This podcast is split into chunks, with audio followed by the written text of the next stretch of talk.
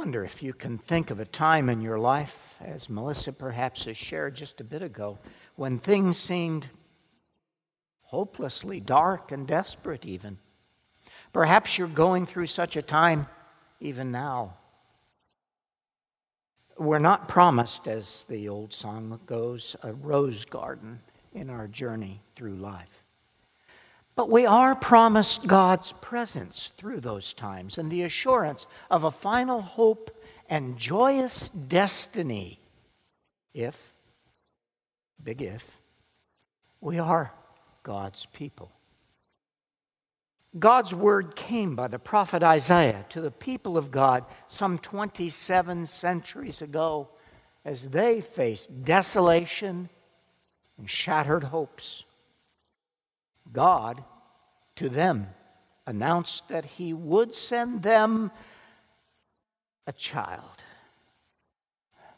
A child? Yes, but no ordinary child. The text from the prophet Isaiah speaks to us of need, of cure, and of the way. And it teaches us that the child of prophecy is God with us, Emmanuel, come to save us from sin and despair and to give us hope and new life in Him. So let's consider our text this morning in terms of need, of cure, and of the way. First, with respect to our need, God's anointed deliverer comes amidst his people's deepest hopelessness. Verse 1. The word is humbled. The people of God have been lowered to the dust by God in his discipline.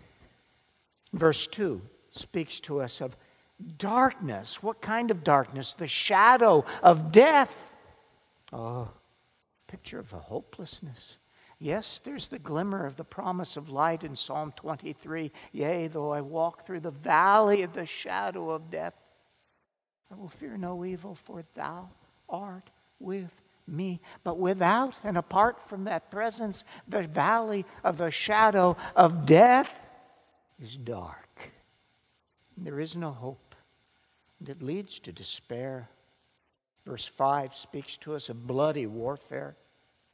It really refers to the day of Midian, and that's a reference to the victory of 300, no, not Spartans, 300 men with Gideon, armed with not swords, but trumpets and lamps hidden in pitchers who routed a huge army of the Midianites, read Arabs. They covered the land as the locusts, as a swarm, a horde. And with, when, when God had Gideon, you remember the story, blow the trumpet, 30,000 men flocked to him. They would still be outnumbered many times. And God said, Too many. You remember. And so Gideon said, Anyone who's afraid, go home. Two thirds of them left. what an army that would have been with two thirds of your soldiers ready to bolt at the first uh, clash. Now he has 10,000 who claim they're not afraid, and God says, Too many. And he selects them. And a lot has been said about as they knelt down, instead of lapping like dogs, they lifted it with their hands. That that showed that they were really uh, aware, ninja type fighters. Nonsense, nonsense. It just was one way of indicating that they were a small minority, and it was an easy way to see who was who. And God took those 300 not because they were the mighty of Israel, but because He chooses to use the weak things of the world to confound the mighty.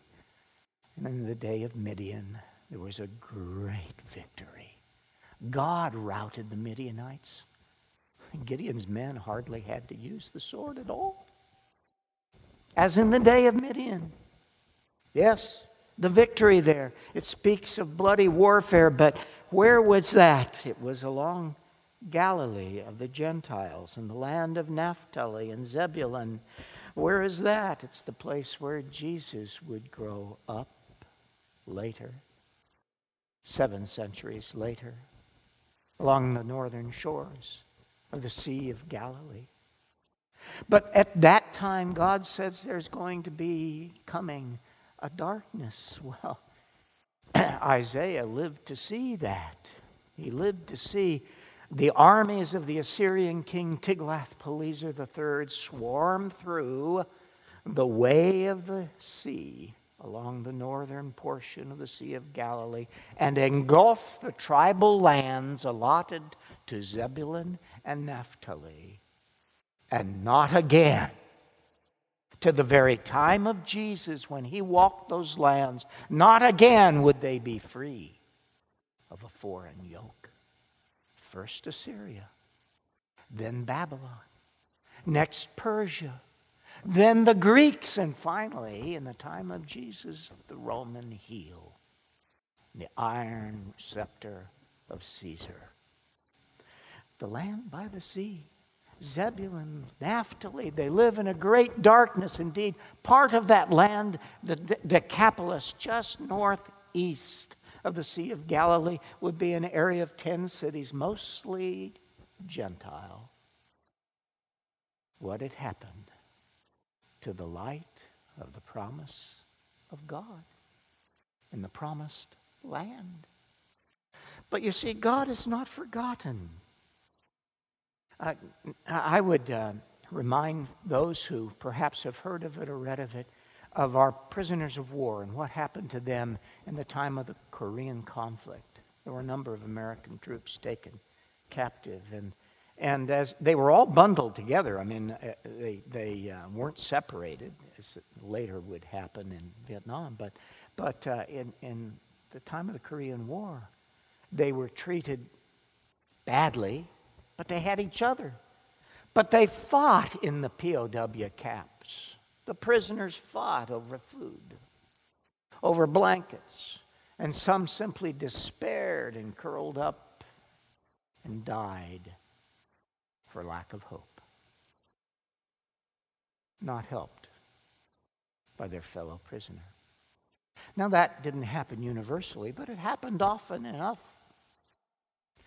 Later, there's another Korean, another conflict in Southeast Asia and in the, the uh, capital of North Vietnam, Hanoi. American prisoners of war were placed in terrible conditions, but even worse, they were isolated from one another, but they created a code and communicated. And you know what they did? With that code, any of them who knew even a verse from the Bible shared it through their code, through the wall, was never broken, simple code, never broken by the North Vietnamese. They shared that verse of Scripture or that passage with everybody else. They compiled by memory the POW Bible. Oh, it wasn't complete, but you'd be surprised how many verses were in it. And they clung to the hope. Not just that their nation had not forgotten them, but more important, many of them came to Christ in the Hanoi Hilton because of the hope that God gives by His Word to the hopeless. And the result was very different badly treated, they survived. They supported one another, and many of them clung to the promises of the POW Bible that God gives to those who trust Him. So, we as Christ Community Church here in Kennesaw are called to be a committed fellowship and a beacon amidst a disintegrating civilization. And make no mistake, we are a civilization whose foundations are rapidly disintegrating. But our hope is grounded not in our Constitution as much as we appreciate it and are grateful for it. Our hope, my friends, is grounded in the promises of God Himself. If Jesus tarries, America may one day go the way of the nations, but the kingdom of God will not. His church will not. His covenant people will not. He will be with us, for he promised us so. We've spoken of need briefly, but there is also here the cure. You see, God's anointed deliverer brings lasting justice and peace, both social and personal. Verse 2 Upon them a great light has dawned, A great light. There's, uh, we'll speak more about what that great light constitutes in a moment. In verse 3, there's joy. That's not just quiet, hmm, that's nice. No, this is a celebrative joy. Dance in the aisles joy. Verse 7, justice and righteousness forever. How? Verse 7 God takes an oath because that's what he's doing in these words. The zeal of Yahweh Sabaoth, Jehovah Sabaoth, the Lord of armies of hosts, the Lord Almighty. The zeal of the Lord Almighty will perform it. It's his covenant vow.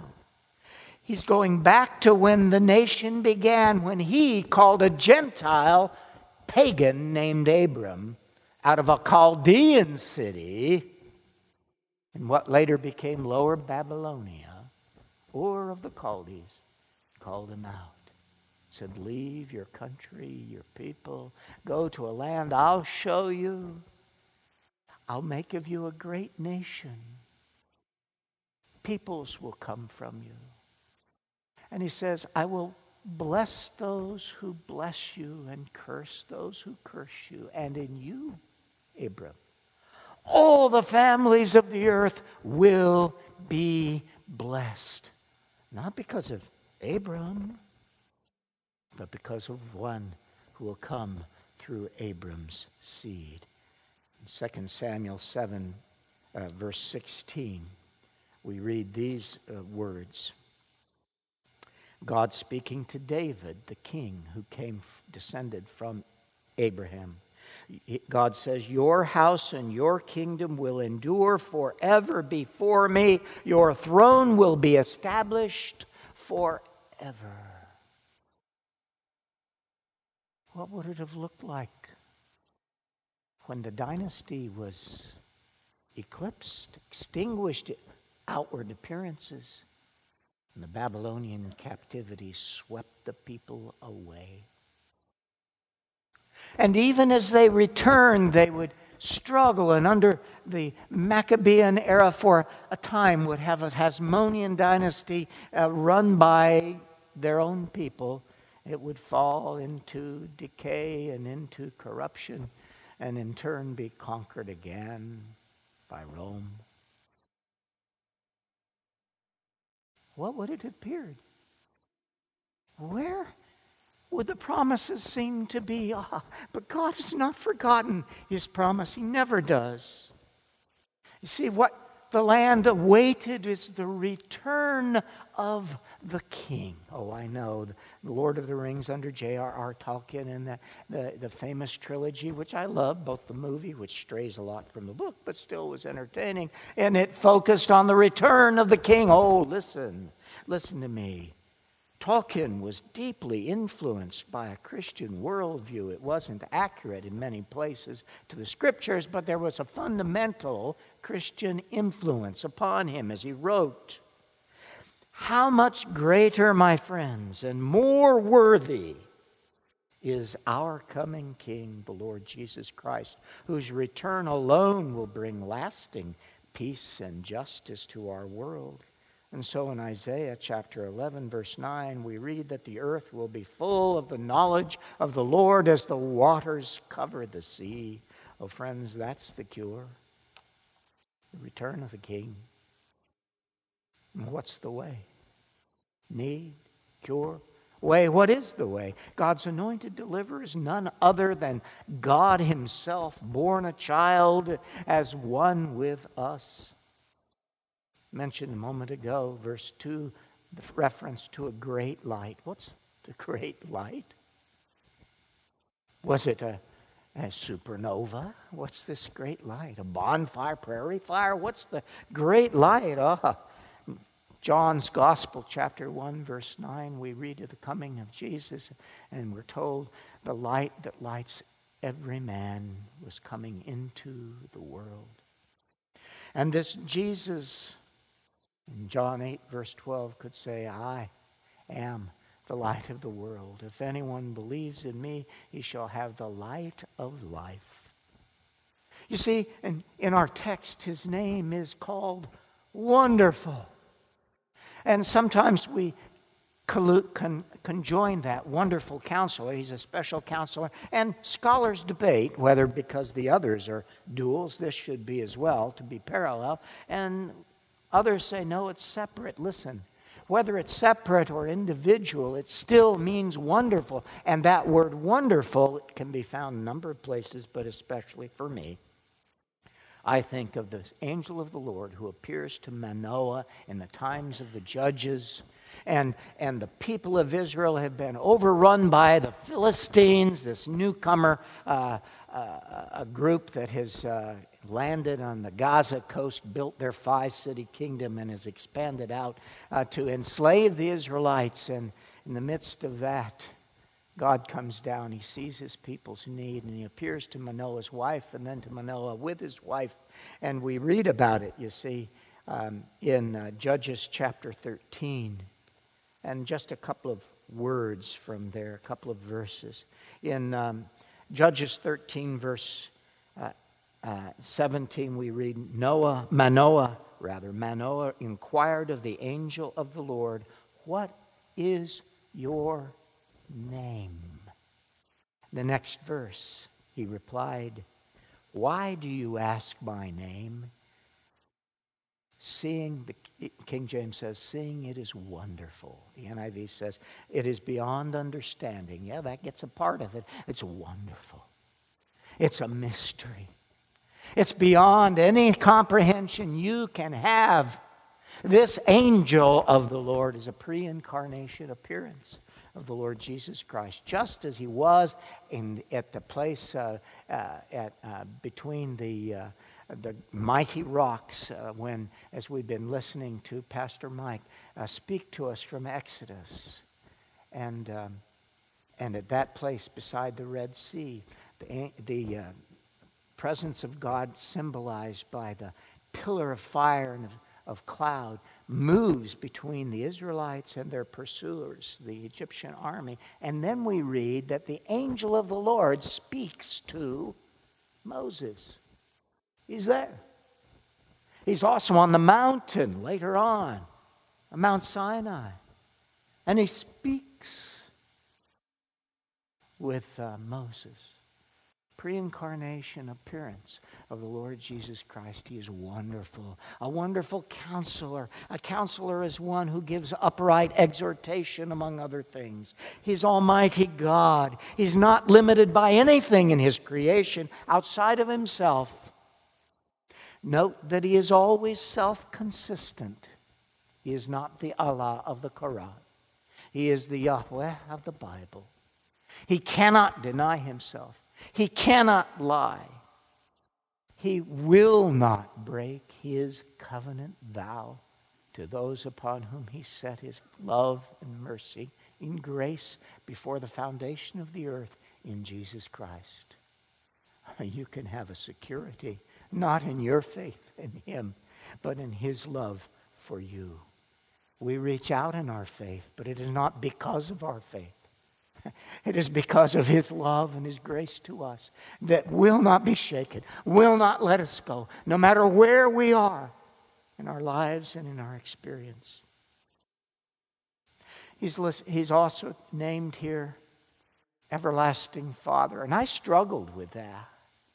I thought, how can the Son, which is being, who is being referred to here, how can the Son be the everlasting Father?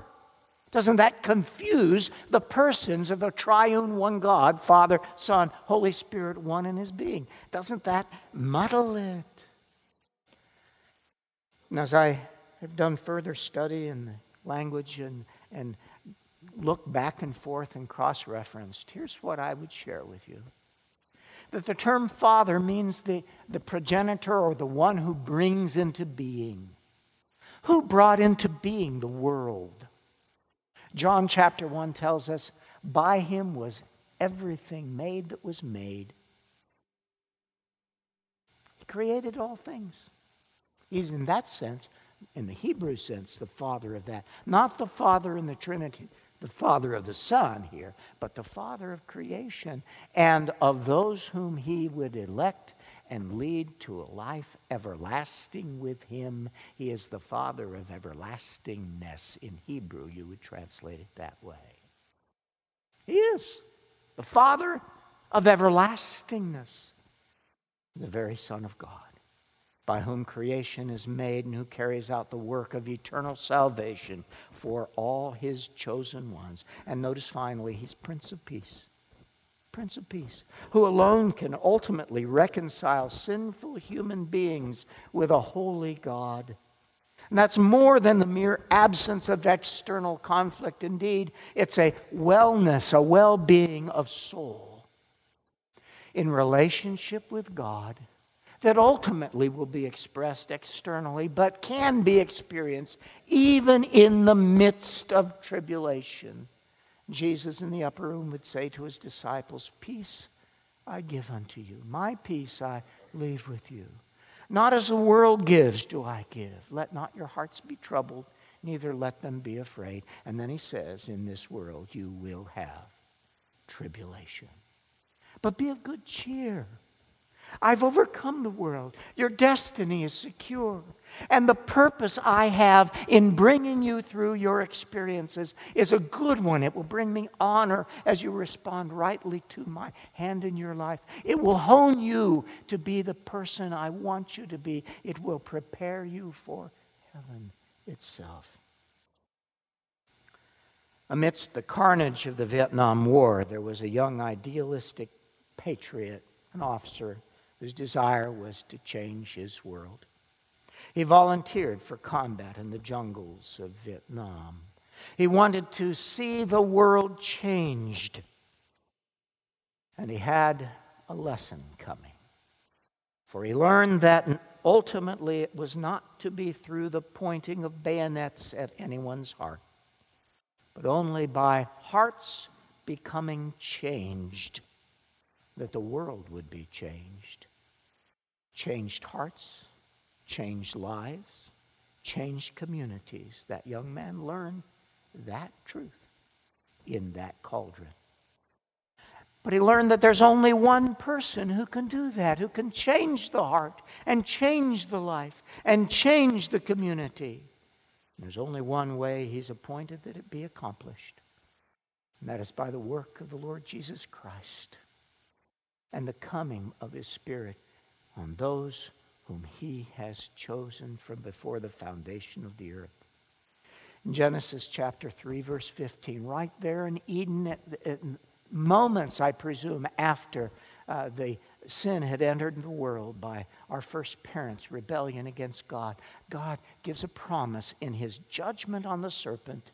Genesis 3, he says to the serpent, I will put enmity between you and the woman, between your seed and her seed. He will crush your head, and you will strike his heel. And the whole of the scripture is the playing out of that story. God's redemptive love story of his people as he comes down through history to embrace, to love, to redeem at great cost and to ultimately perfect and bring us home. So, Isaiah chapter 11, verses uh, 1 and 2, we read A shoot will come up from the stump of Jesse, from his roots a branch, a branch will bear fruit. The Spirit of the Lord will rest on him the Spirit of wisdom and of understanding, the Spirit of counsel and of power, the Spirit of knowledge and of the fear of the Lord. And then skip down to verse 9. It's in the context of that king and his return that the earth will be full of the knowledge of the Lord as the waters cover the sea. But how, you ask, could he be the child of David? Well, we read in Micah chapter 5, verse 2, these words, which are quoted in the New Testament.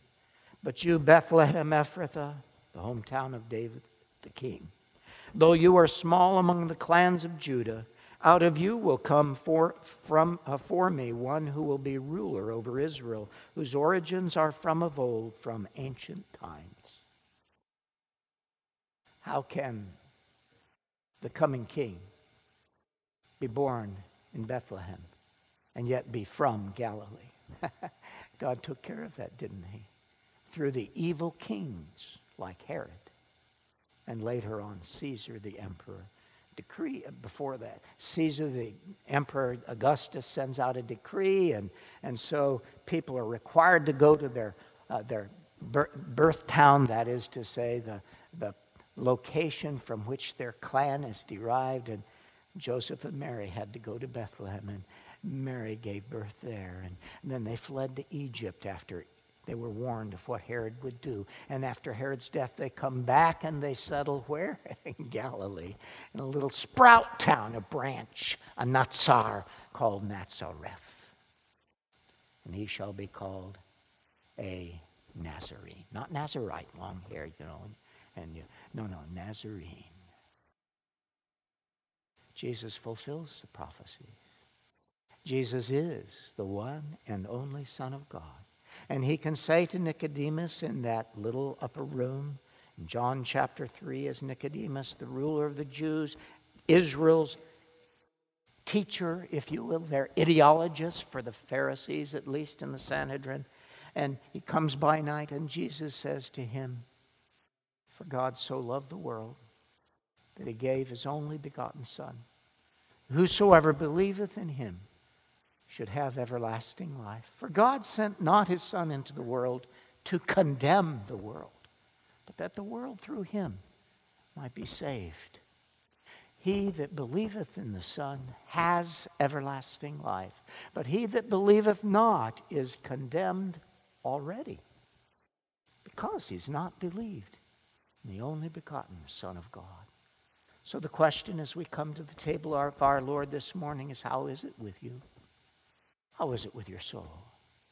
Are you trusting in this one who came, God with us, Emmanuel?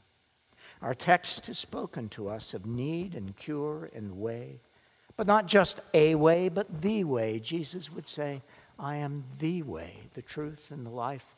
No one comes to the Father but by me. You see, the child of prophecy is God with us come to save us from sin and despair and to give us hope and new life in Him. Let's pray.